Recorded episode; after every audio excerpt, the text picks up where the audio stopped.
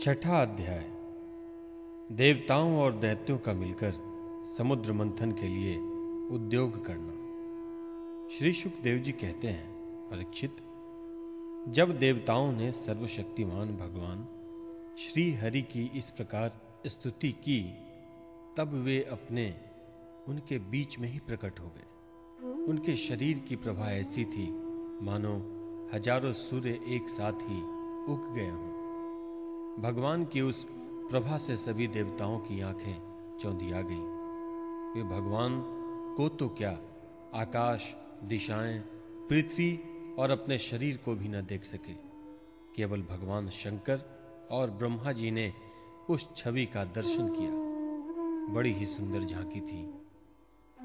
मरकत मणि पन्ने के समान स्वच्छ, श्यामल शरीर कमल के भीतरी भाग के समान सुकुमार नेत्रों में लाल लाल डोरियाँ और चमकते हुए सुनहरे रंग का रेशमी पीतांबर।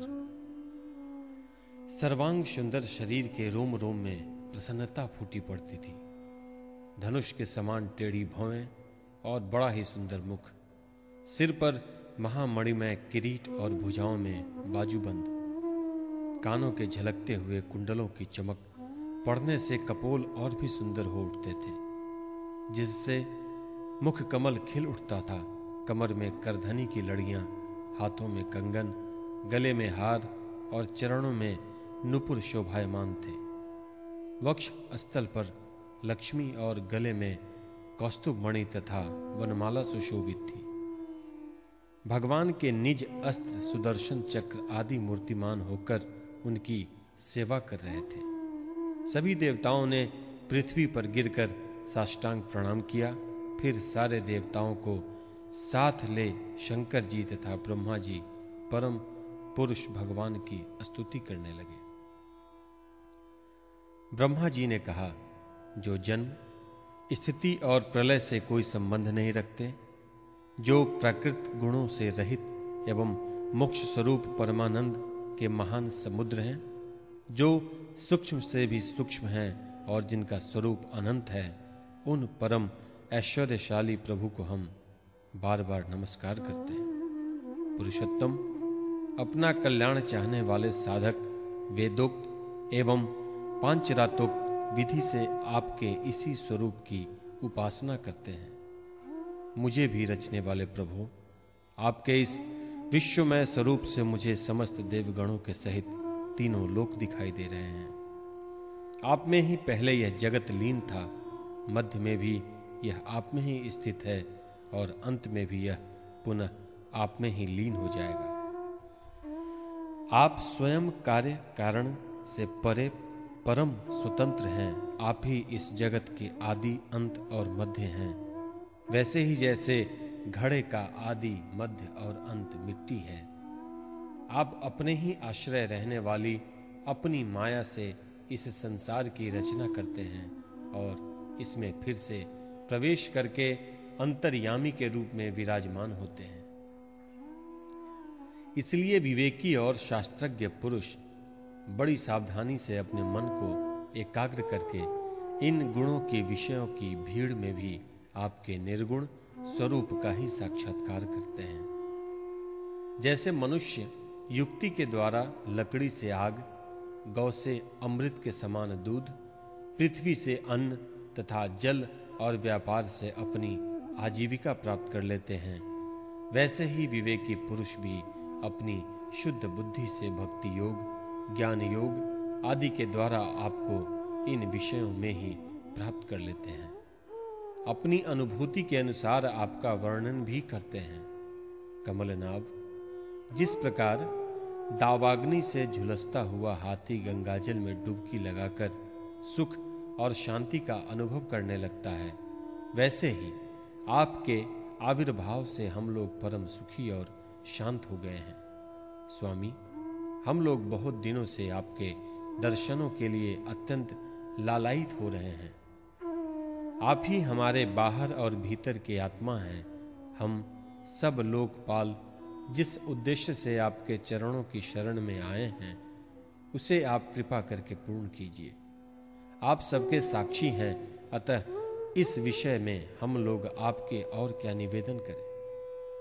प्रभु, मैं शंकर जी, अन्य देवता, ऋषि और दक्ष आदि प्रजापति, सब के सब अग्नि से अलग हुई चिनगारी की तरह आपके ही अंश हैं और अपने को आपसे अलग मानते हैं।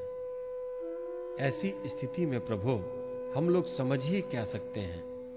ब्राह्मण और देवताओं के कल्याण के लिए जो कुछ करना आवश्यक हो, उसका आदेश आप ही दीजिए और आप वैसा स्वयं कर भी लीजिए। श्री सुखदेव जी कहते हैं, ब्रह्मा आदि देवताओं ने इस प्रकार स्तुति करके अपनी सारी इंद्रियाँ रोक ली और सब बड़ी सावधानी के साथ हाथ जोड़कर खड़े हो गए। उनकी स्तुति सुनकर और उसी प्रकार अपने हृदय की बात जानकर भगवान मेघ के समान गंभीर वाणी से बोले, परीक्षित, समस्त देवताओं के तथा जगत के एकमात्र स्वामी भगवान अकेले ही उनका सब कार्य करने में समर्थ थे। फिर भी समुद्र मंथन आदि लीलाओं के द्वारा विहार करने की इच्छा से वे देवताओं को संबोधित करके इस प्रकार कहने लगे। श्री भगवान ने कहा, ब्रह्मा, शंकर और देवताओं तुम लोग सावधान होकर मेरी सलाह सुनो। तुम्हारे कल्याण का यही उपाय है। इस समय असुरों पर काल की कृपा है। इसलिए जब तक तुम्हारे अभ्युदय और उन्नति का समय नहीं आता, तब तक तुम दैत्य और दानवों के पास जाकर उनसे संधि कर लो। देवताओं, कोई बड़ा कार्य करना हो तो शत्रुओं से भी मेल मिलाप कर लेना चाहिए। यह बात अवश्य है कि काम बन जाने पर उनके साथ सांप और चूहे वाला वर्ताव कर सकते हैं। तुम लोग बिना विलंब के अमृत निकालने का प्रयत्न करो। उसे पी लेने पर मरने वाला प्राणी भी अमर हो जाता है। पहले क्षीर सागर में सब प्रकार के घास, तिनके लताएँ और औषधियाँ डाल दो। फिर तुम लोग मदराचल की मथानी और वासुकी नाग की नेति बनाकर मेरी सहायता से समुद्र का मंथन करो। अब आलस्य और प्रमाद का समय नहीं है। देवताओं, विश्वास रखो। दैत्यों को तो मिलेगा केवल श्रम और क्लेश, परंतु फल मिलेगा तुम ही लोगों को। देवताओं, असुर लोग तुमसे जो जो चाहें, सब स्वीकार कर लो। शांति से सब काम बन जाते हैं। क्रोध करने से कुछ नहीं होता। पहले समुद्र से कालकूट विष निकलेगा। उससे डरना नहीं। और किसी भी वस्तु के लिए कभी भी लोभ न करना। पहले तो किसी वस्तु की कामना ही नहीं करनी चाहिए। परंतु यदि कामना हो और वह पूरी न हो तो क्रोध तो करना ही नहीं चाहिए। श्री सुखदेव जी कहते हैं परीक्षित, देवताओं को यह आदेश देकर पुरुषोत्तम भगवान उनके बीच में ही अंतर ध्यान हो गए। वे सर्वशक्तिमान एवं परम स्वतंत्र जो ठहरे उनकी लीला का रहस्य कौन समझे? उनके चले जाने पर ब्रह्मा और शंकर ने फिर से भगवान को नमस्कार किया और वे अपने अपने लोकों को चले गए। तदंतर इंद्रादि देवता राजा बलि के पास गए। देवताओं को बिना अस्त्र शस्त्र के सामने आते देख दैत्य सेनापतियों के मन में बड़ा क्षोभ हुआ। उन्होंने देवताओं को पकड़ लेना चाहा, परंतु दैत्यराज बलि संधि और विरोध के अवसर को जानने वाले एवं पवित्र कीर्ति से संपन्न थे। उन्होंने दैत्य को वैसा करने से रोक दिया। इसके बाद देवता लोग बलि के पास पहुँचे। बलि ने तीनों लोगों को जीत लिया था। वे समस्त संपत्तियों से सेवित एवं असुर सेनापतियों से सुरक्षित होकर अपने राज सिंहासन पर बैठे हुए थे। बुद्धिमान इंद्र ने बड़ी मधुर वाणी से समझाते हुए राजा बलि से वे सब बातें कही जिनकी शिक्षा स्वयं भगवान ने उन्हें दी थी। वह बात दैत्यराज बलि को जच गई। वहाँ बैठे हुए दूसरे सेनापति शंबर, अरिष्टनेमी और त्रिपुर निवासी असुरों को भी यह बात बहुत अच्छी लगी। तब देवता और असुरों ने आपस में संधि समझौता करके मित्रता कर ली और परीक्षित वे सब मिलकर अमृत मंथन के लिए पूर्ण उद्योग करने लगे। उसके बाद उन्होंने अपनी शक्ति से मंदराचल को उखाड़ लिया और ललकारते तथा गरजते हुए उसे समुद्र तट की ओर ले चले। उनकी भुजाएँ परिध के समान थीं, शरीर में शक्ति थी और अपने अपने बल का घमंड तो था ही। परंतु एक तो वह मंदर पर्वत ही बहुत भारी था। और दूसरे उसे ले जाना भी बहुत दूर था। इससे इंद्र, बलि आदि सब के सब हार गए।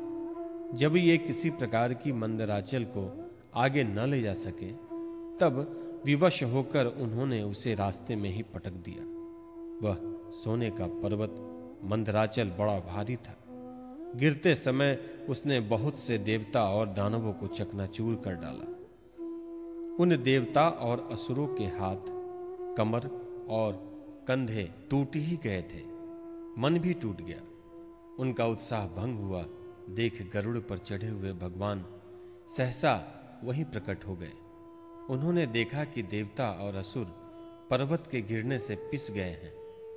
अतः उन्होंने अपनी अमृतमयी दृष्टि से देवताओं को इस प्रकार जीवित कर दिया मानो उनके शरीर में बिल्कुल चोट ही ना लगी हो। इसके बाद उन्होंने खेल ही खेल में एक हाथ से उस पर्वत को उठाकर गरुड़ पर रख लिया और स्वयं भी सवार हो गए। फिर देवता और असुरों के साथ उन्होंने समुद्र तट की यात्रा की। पक्षीराज गरुड़ ने समुद्र के तट पर पर्वतों को उतार दिया। फिर भगवान के विदा करने पर गरुड़ जी वहाँ से चले गए।